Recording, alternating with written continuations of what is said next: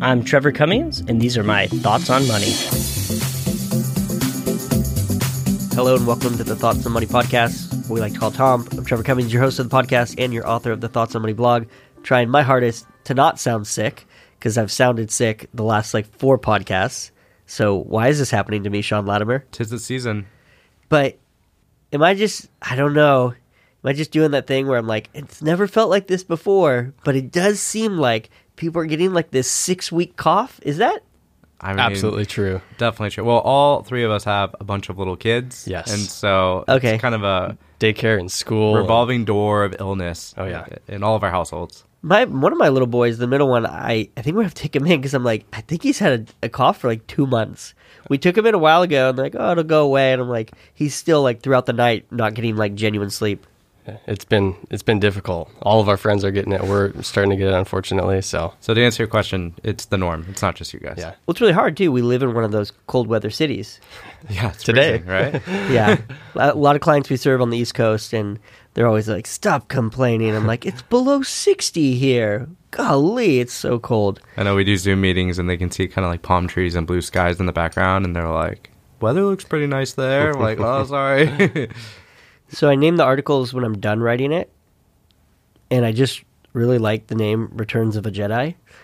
So I had to like go back through the article and sprinkle in a little bit of Star Wars, so the title made sense, and I added that Yoda quote at the end. I hope you guys like it. I love the starting Yoda quote. I Yeah. kind of thought it was got more Star Wars in it. It but- needed to. But I just- good job putting something in there. I was trying to think of a title, and I was like, "Returns, Returns of a Jedi." that sounds cool. So yeah, it starts out. Once you start down the dark path, forever will it dominate your destiny. It's actually a good quote because what I want to talk today about is returns, and returns captivate so much attention. Yeah, the, the first thing I thought of too, and you give a really good example later in the article about how people measure the overall returns and how they that feeling you get when something goes up a lot. It's like, oh yes, a win, and it almost makes you forget about the the recent losses, right? And uh, it, an example is when people purchase a home and it goes up in value over time. Mm-hmm. And I don't think they're they're able to associate the time frame with it going up. Like I've had this happen a lot of times where people are like, "Oh, you know, I bought this house, you know, 15 years ago and it's doubled in value."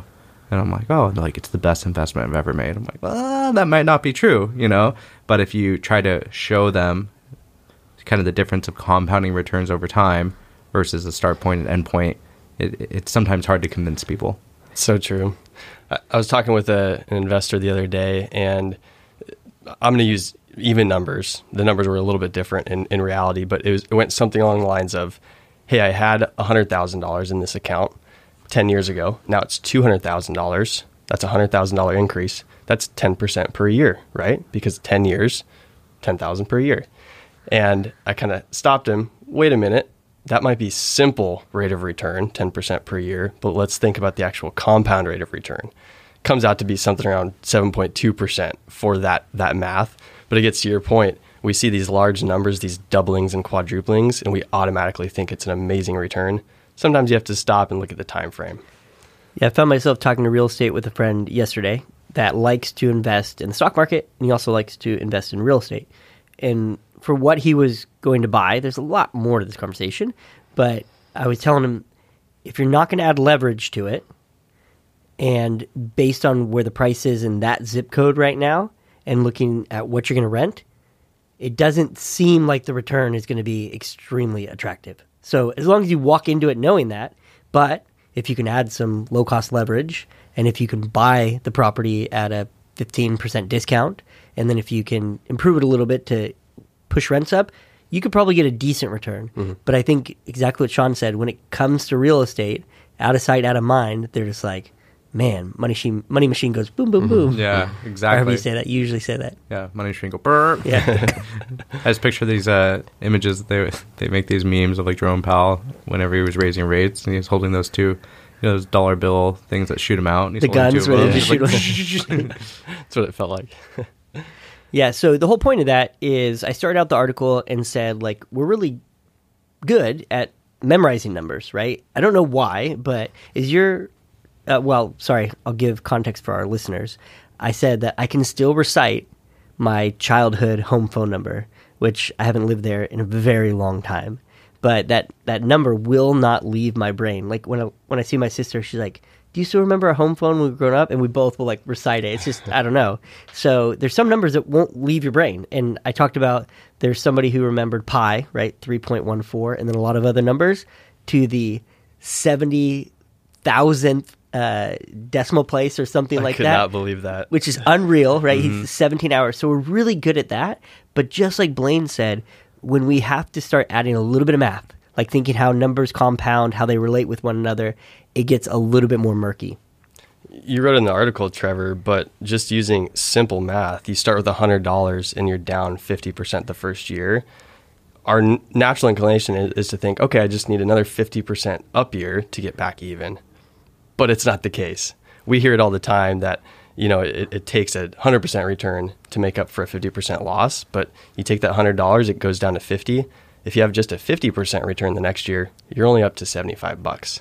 So at the end of the day, plus 50 or I'm sorry, minus 50% and then a plus 50% equals negative 25%. Yeah, it's hard to think of it that way. is. And that's why compounding isn't natural for us to kind of compute in our head, which somebody should even check my math because I had to do a lot of compounding here and I tried to keep it pretty simple when I was writing an article uh, late at night.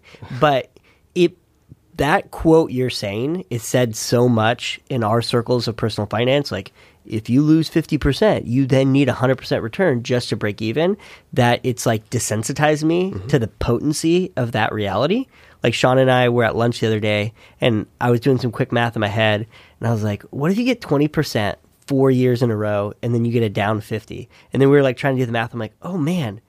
Like I was actually surprised at how much that destroys you hmm. because you're you're cutting it in half when you're doing it at the end a big number, mm-hmm. and then I started to realize, oh, like somebody who's been doing this for a decade, like oh, that is very hurtful. So it gets you back to that kind of tortoise and hare, this idea of why you don't want to chase things that you know what do they say? Trees don't grow to the sky because gravity brings things back at some point and it can be so detrimental You know, it's uh, interesting that's come up a couple times recently. Is uh, uh, I was talking about performance with a client, and they mentioned, uh, you know, oh, this year the S and P 500's done X, and I was like, oh yeah, well, but last year it didn't do well.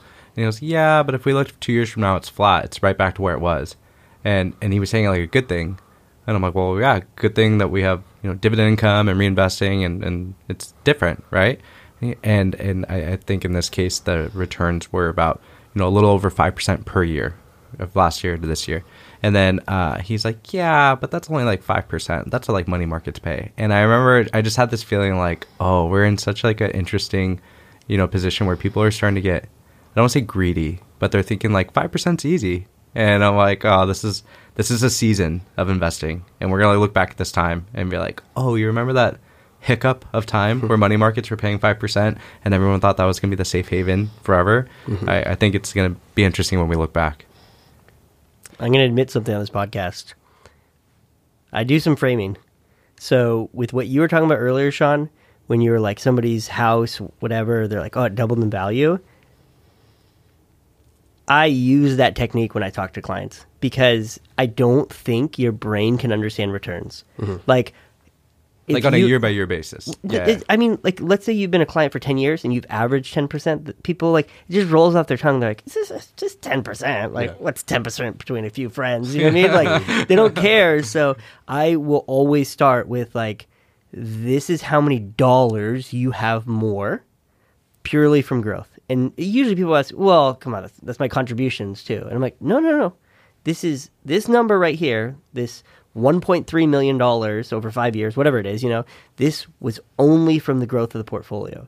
Because to me, that like hits home and it, it gets, and maybe it's how people are wired. It gets back to that same real estate framing you were talking about before. Like, yes, we can talk about the returns, but I want you to know this is how many more dollars you have from being willing to invest, allowing your money to compound, because the dollar amount seems to have a, a, a harder punch than the actual percent. Is this one of those tricks like when it's bad news, you use percentage, and when it's good news, you use dollars? No, I was very careful when I said framing that I wasn't saying that to manipulate somebody. I was saying this is how a human being's wired, so therefore I uh, play to my audience. Yeah. Absolutely. What's super interesting about that is that's how prospectuses work.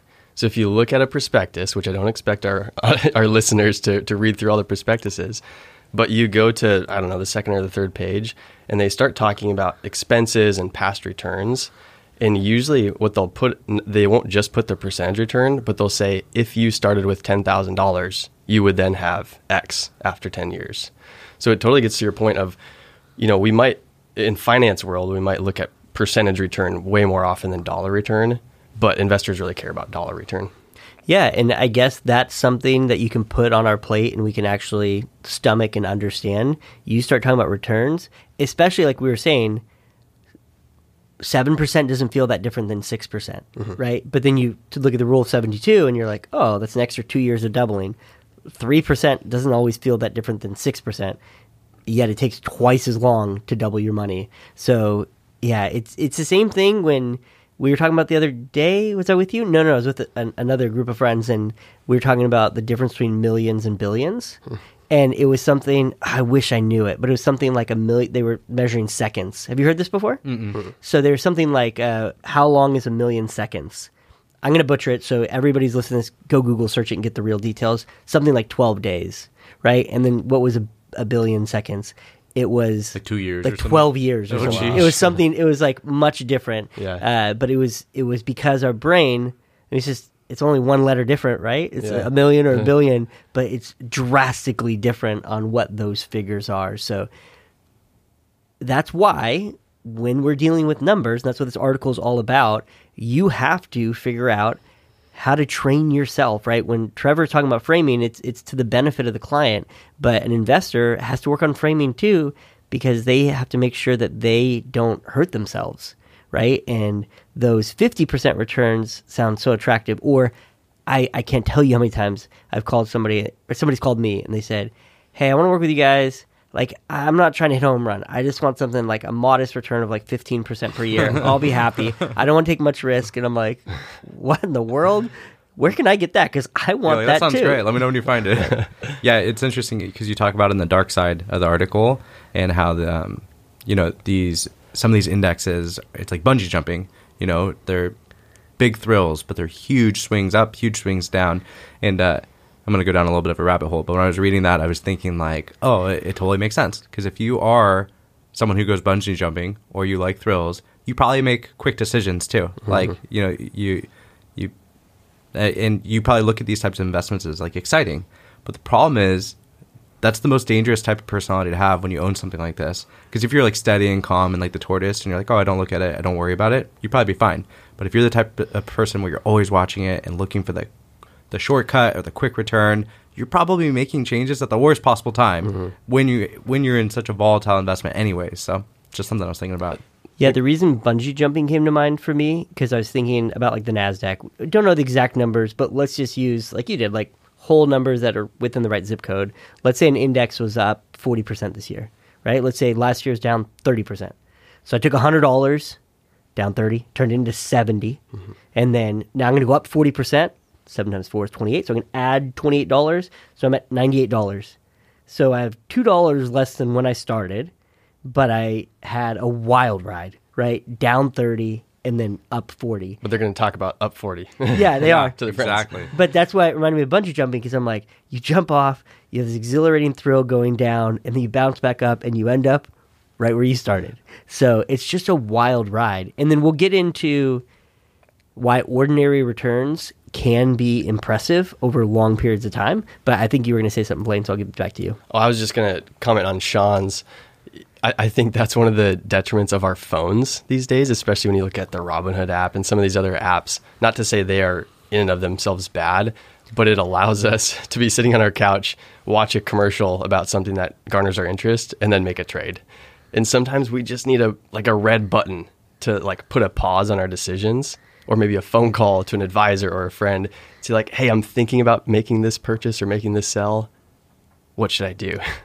and it's funny because it's it's cultural right so it's it, it's meeting the audience that's why you're, you're able to do that and you've seen that same evolution you guys have to tell me because I'm, I'm not really in this world and i'm not saying you are either but uh the evolution of gambling too, right? Mm-hmm. Like it, those gambling apps, don't they like mid game? Oh, yeah. You can say like, oh, how much points will this person score before the end of the game, or then it's Yeah. like it's like constantly changing. And what happens is a lot of times people will bet on a game, and let's mm-hmm. say the game gets out of hand, and they're like, all right, I'm going to double down, but just do the second half and take this and take that. And it's like a non-stop live gambling where you can dig yourself in a, a hole pretty quickly. Mm-hmm. Yeah, it's an addict, right? There's no satiation, so or that's not the right word. They're never satiated, mm-hmm. so they have to keep getting like a thrill. And when it comes to your money, it's hugely important to a lot of things, like your kids and your marriage and your ability to one day provide for yourself and, and all these different things. So I, I just wanted to illustrate like be careful on what you wish for because if you're wishing for returns that are unsustainable, you will experience returns that are unsustainable and the pain can be detrimental. And I didn't want to pick on the NASDAQ, but I just pointed out, you know, we're talking about like $100 going up and down, right? So the NASDAQ in the year 2000 was down almost 40%. So 100 turned into 60, right? The next year it was down another more than 20%. So now 60 turns into 48, I think, right? Uh, and then down another 30%, right? So then whatever that comes down to like 30 bucks or something like that.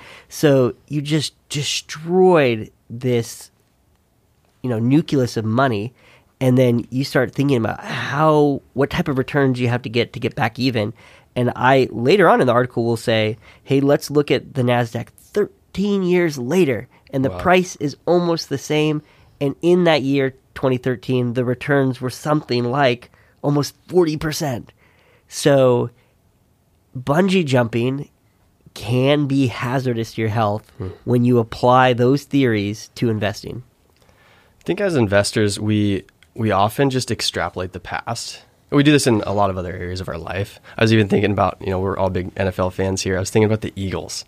So the Eagles, I think, were something like nine and one earlier this year, and everybody kind of just assumed they were going to be the NFC championship or N- NFC champion representing NFC in the in the Super Bowl. Mm-hmm. everybody except for me except for the 49ers, 49er fans. fan. But the 49ers, to be fair, lost I think 3 of 4. And They so did. so people were thinking had 40, 49ers are not really who we thought they were. Eagles are 9 and 1. They're going to be the NFC winners. But they had a lot of close wins. And if you really dig into the, the fundamentals, if you will, of, of the actual wins and, and the team, you might realize that you can't just assume that they're going to go 9 and 1 the second half of the year. Sure enough, they're I think they've lost 3 or 4 or something like that. But we we do this with with um, in finance. You think about the 90s. Returns were something like 20% per year. And I wasn't in the business at that point in time, but I talked to other advisors who say clients would come in and they would say, "Okay, let's let's uncover our financial plan, our retirement plan, and let's assume 15 or 17 or 18% returns per year." They're like, let's be conservative and say 14. Conservative, Yeah, yeah. And we know if you assume 15 or 20% annual rate of return, any financial plan is going to look good. But it's hard for us to to look at the past, that that line graph, and think it's going to do any, anything different than it's done the last five years. So we have a problem with extrapolating returns. Yeah, the funny thing about football too, I've never thought about this until you said it, but I watch a lot of basketball. Whatever, I don't know what there is, eighty-two games or something, mm-hmm. right? With just sixteen games, and you're like six or seven games in the season. Not now. I'm just saying, going back then with the the Eagles. Mm-hmm. Like, there's not a huge sample size of what to Yeah. look look at, and you also don't know the teams that they beat, how bad they will be. You know, you beat the Carolina Panthers in week two, and you didn't realize they're going to win one game all season or something like that. And then the other thing you're saying is that sometimes it's just like one play, right? Yeah. One play makes a difference. I'm a big Warriors fan, and people think I'm justifying their mediocrity right now, but I'm not. I, I literally watch almost every game, and almost every game comes down to the last shot. It's not that they've been unlucky; they shouldn't put themselves in that situation, but maybe they're a little bit better than what people are assuming. I, I don't think they're going to win uh, the NBA championship, but I think when you watch the games and you have a front row seat, it's a little bit different than just looking at box scores. Yeah, that happens a lot too. Like, because we all watch a lot of sports here, and uh, sometimes Trevor will be like, "Oh, I didn't see the game. It looked like they lost by, you know, 14 points, or like a football game." USC. and I'm like, "Ah, no, not necessarily. It came down to one possession or one field goal, and then there was like what we call like garbage time. There, there was like scores that ca- didn't really count because the game was pretty much over. But yeah, so you're right. Box score doesn't tell the whole story. And that brings us back to investing because none of us can help it. I, I think all three of us talking right now probably do the same thing. Like if we went to a menu option of 401k investment Yeah. strategies, like we can't help ourselves. We're like, hmm, what were the returns of each of these strategies? And like, let's itemize them by their returns. It's tempting. It will lure you in. I get it. But we kind of closed out the article in the section I, I uh, titled "Singles and Doubles," and basically, isn't that something they say in baseball? Oh, yeah. Right, like you know, we don't need home runs; we just need singles and doubles. Or Base runners just gotta get on base. yeah, on, I'm sure you know you got Sean knows baseball well, uh, full of statistics. But it was interesting. There's a, a famed investor by the name of Howard Marks, and he had this interaction some time ago. I, I don't remember how long ago it was. It says 14 years ago, but this was written a while ago where I took the quote.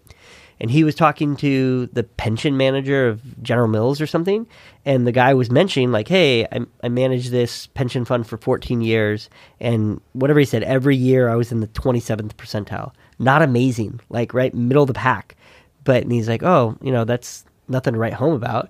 But he's like, "But if you look at all the returns collectively, I was in the fourth percentile." And then it's like, "Wait a tick, how could that be?"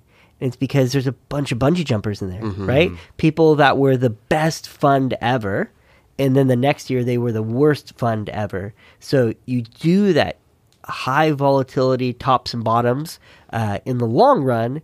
Sometimes you can actually end up mediocre. You can have some incredible years. You can be on the front of magazine covers, but it, it seems like it's a fair analogy to win at investing. It's probably more about singles and doubles and grand slams. A lot of that's probably temperament too, you know, and sticking to an investment strategy over a long period of time and having compounded results instead of like you said, bungee jump of picking one asset class or even fund managers that they hit home runs on one position or two and they kind of double down on something similar and mm-hmm. they blow up. And that's why you kind of see huge returns and then poor performance. Yeah, just speaks to consistency, diligence, steady plodding. Yeah, it's often the, the better investment strategy than trying to hit the home run. You know, there's like heat maps too that show like all that different asset classes, Uh-huh. the best performing and worst, and then in the middle is normally like a balanced portfolio, Yeah. and it's like tends to be the best performing because it's kind of like middle of the road. Uh, I, I haven't looked at one recently, but I'd be curious after 2022 if that kind of like shook things up because that's Hmm. like first year in a long time that like most of those investments are probably like an S and P index on the equities, and then the fixed income goes down double digit, Mm-hmm. and you're like, oh man, this was the best forever. Now it's not. Mm-hmm. Yeah, and what I thought was interesting, or like why this is important for our listeners or readers to kind of grasp, is Howard Marks is considered like I don't know. This could be argued, right? Like he he's almost on like the Mount Rushmore of investors, right? Like people read his newsletter.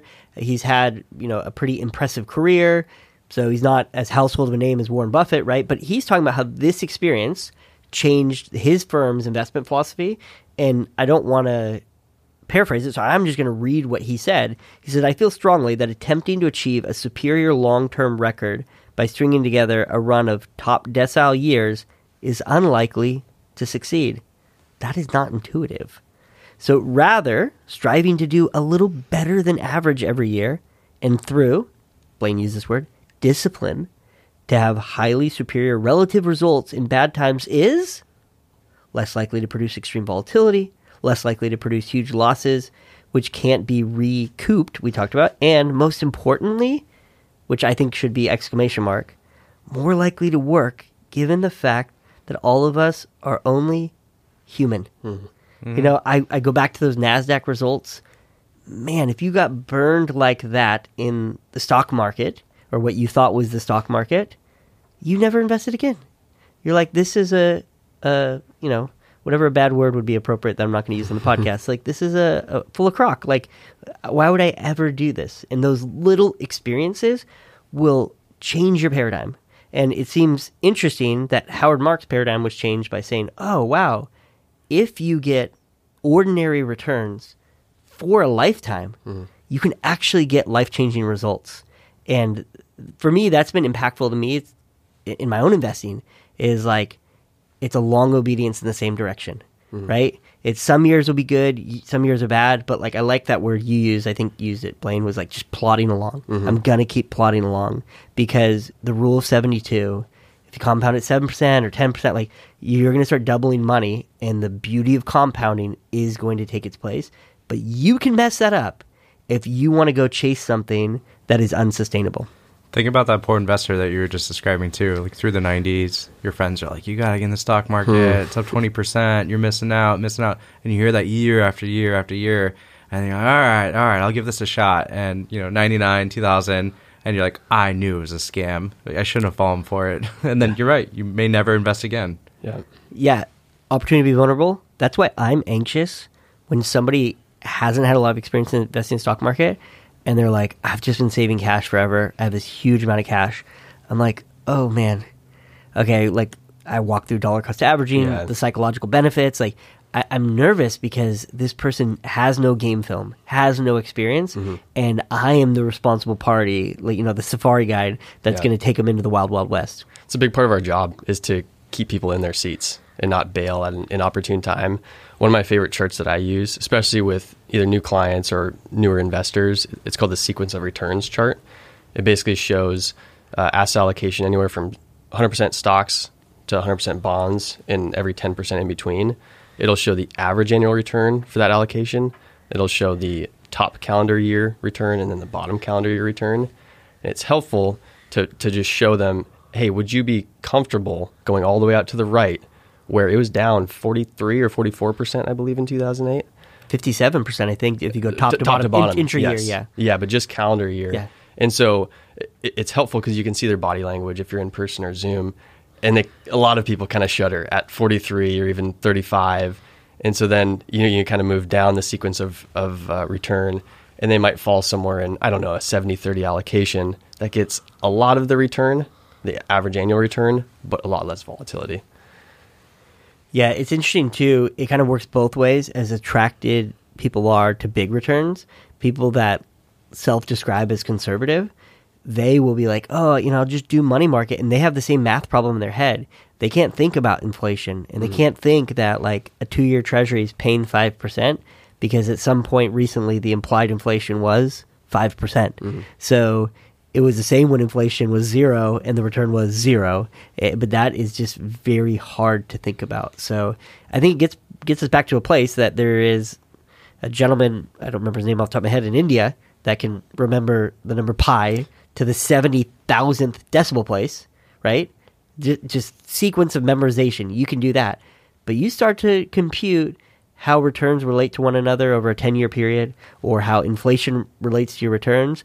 It gets really foggy, and then you start leaning on your gut, and then things start to fall apart. I got nothing. John's got nothing. Blaine.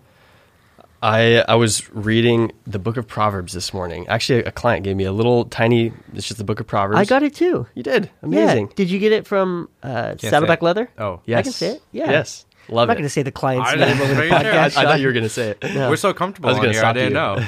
Did you get it from John Doe? Yeah, John Doe. No way. Actually, I got it from Jane Doe. Okay. Uh, I have it on my desk, and this morning popped it open. I just decided to read or go to Proverbs 21 because it's the 21st day in the month. So I figured I'd read Proverbs 21. Sure enough, perfect verse for today's podcast.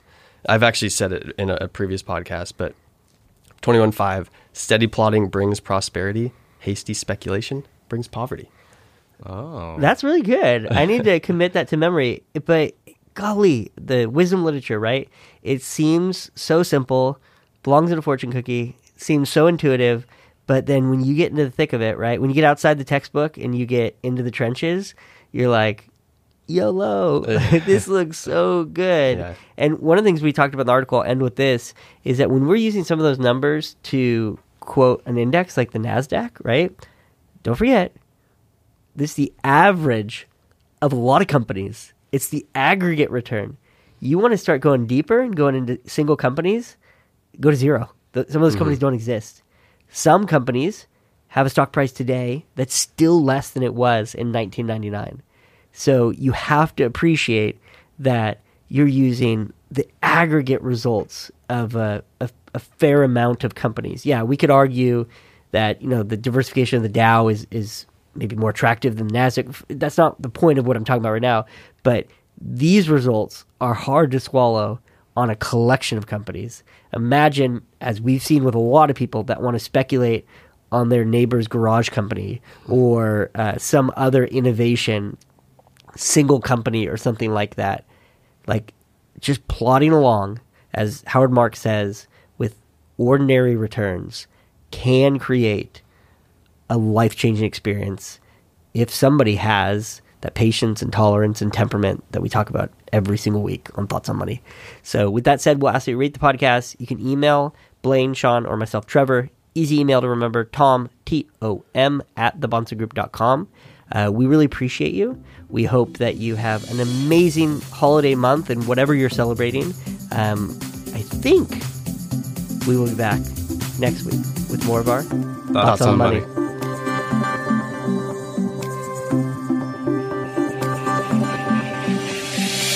The Bahnsen Group is registered with Hightower Securities LLC, member FINRA and SIPC, and with Hightower Advisors LLC, a registered investment advisor with the SEC. Securities are offered through Hightower Securities LLC. Advisory services are offered through Hightower Advisors LLC. This is not an offer to buy or sell securities. No investment process is free of risk, and there is no guarantee that the investment process or the investment opportunities referenced herein will be profitable. Past performance is not indicative of current or future performance and is not a guarantee. The investment opportunities referenced herein may not be suitable for all investors. All data and information referenced herein are from sources believed to be reliable. Any opinions, news, research, analysis, prices, or other information contained in this research is provided as general market commentary. It does not constitute investment advice. The team and Hightower shall not in any way be liable for claims and make no expressed or implied representations or warranties as to the accuracy or completeness of the data and other information, or for statements or errors contained in or omissions from the obtained data and information referenced herein. The data and information are provided as of the date referenced. Such data and information are subject to change without notice. This podcast was created for informational purposes only. The opinions expressed are solely those of the team and do not represent those of Hightower Advisors, LLC, or any of its affiliates. Hightower Advisors do not provide tax or legal advice. This material was not intended or written to be used or presented to any entity as tax advice or tax information. Tax laws vary based on the client's individual circumstances and can change at any time without notice. Clients are urged to consult their tax or legal advisor before establishing a retirement plan.